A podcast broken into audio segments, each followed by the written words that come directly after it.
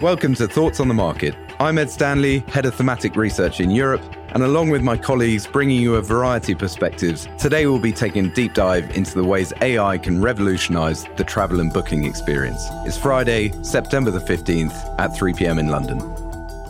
AI and the companies most advantaged and likely disrupted have been the hot topic of 2023 for equity markets so far.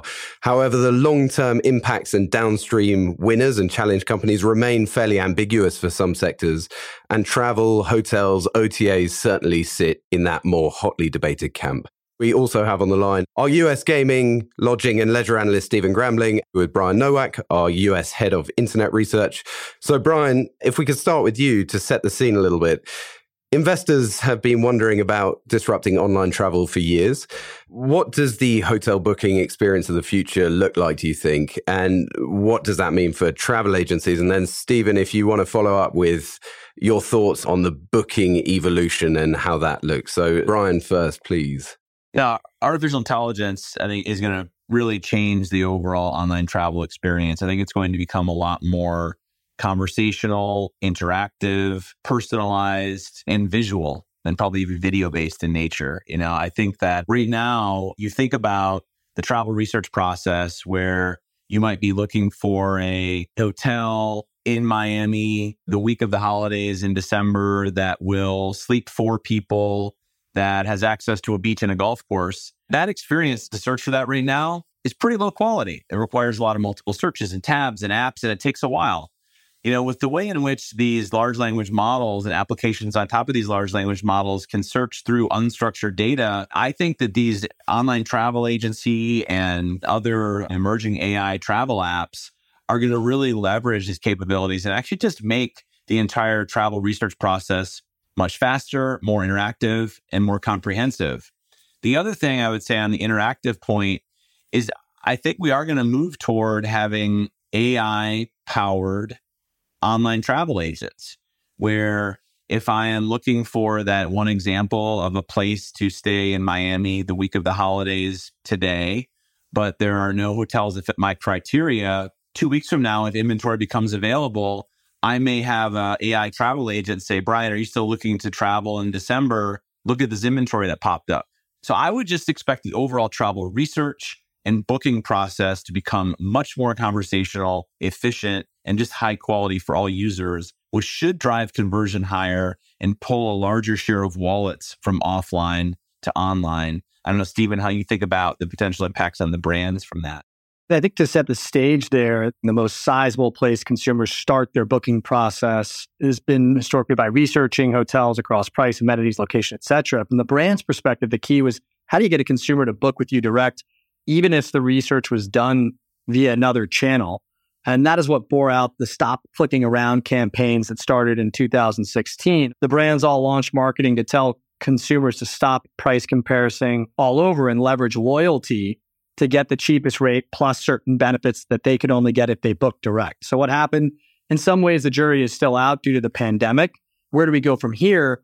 I think as you described, AI has the ability to perhaps magnify some of the unique aspects of these brand loyalty programs that were so important to that direct booking campaign, if they can harness both business and consumer travel data, that tends to have higher frequency, even if they have lower breadth relative to the OTAs. And as we look right now at the current landscape, when you do these queries that Brian was describing, booking channels are still effectively leveraging whatever the output was from search engine optimization, SEO.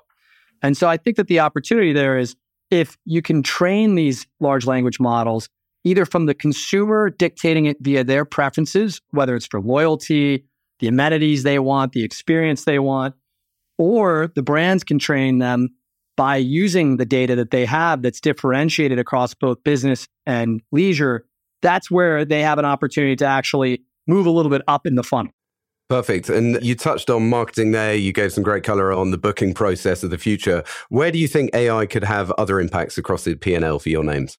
So we outlined five areas AI can impact hotels. First is obviously personalization of content, whether that's the room, food, amenities being offered via video or otherwise. Second is the marketing efficiencies as offers can be more targeted based on feedback. The third is enhanced engagement during and post trip as you continually interact with these effectively personal assistants throughout the process, not just travel planning, but engagement throughout. Fourth is automated customer service, essentially chatbots and virtual assistants. And the fifth is yield and revenue management, where hotels can maximize price and occupancy by better predicting demand patterns using various sources of data. And based on other industry success in some of these areas, we think that they could add up to hundreds of millions of dollars in benefits to the branded hotel systems across various levels of the P&L. Perfect. And one of the other things you mentioned was loyalty programs, which are pretty important. You also want to use loyalty programs for your airline hotels. Can you tell us how these work from a consumer brand perspective and why they're so important?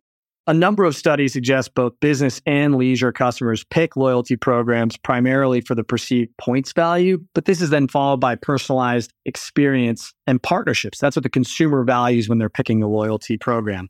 AI has the opportunity to really differentiate beyond just points back or a coupon by leveraging, as I said, the unique data that they have across both that business travel and then leisure to drive, again, tailored offers and experiences. These loyalty programs importantly, are essentially pools of funds across all the owners of hotels deployed by the brands. And so when they're investing in AI, the same kind of thing will happen where they'll be spreading it across all of their owners. At the same time, the brands can leverage partners such as credit card companies. In the past, they've also done other travel partners to subsidize these funds and drive even greater scale. And another thing is that they can also get some fees from these loyalty programs that they charge back to these partners. And currently, that can represent over 10% of the EBITDA of these companies as we think about co brand credit card fees alone. Brian, you've done an AlphaWise survey or two, maybe. What have the high level survey findings shown you on travel, particularly? We are already seeing travel, leisure research migrating over to these new platforms where you know, something around 20% of people we think are already researching leisure travel and using those tools to research travel.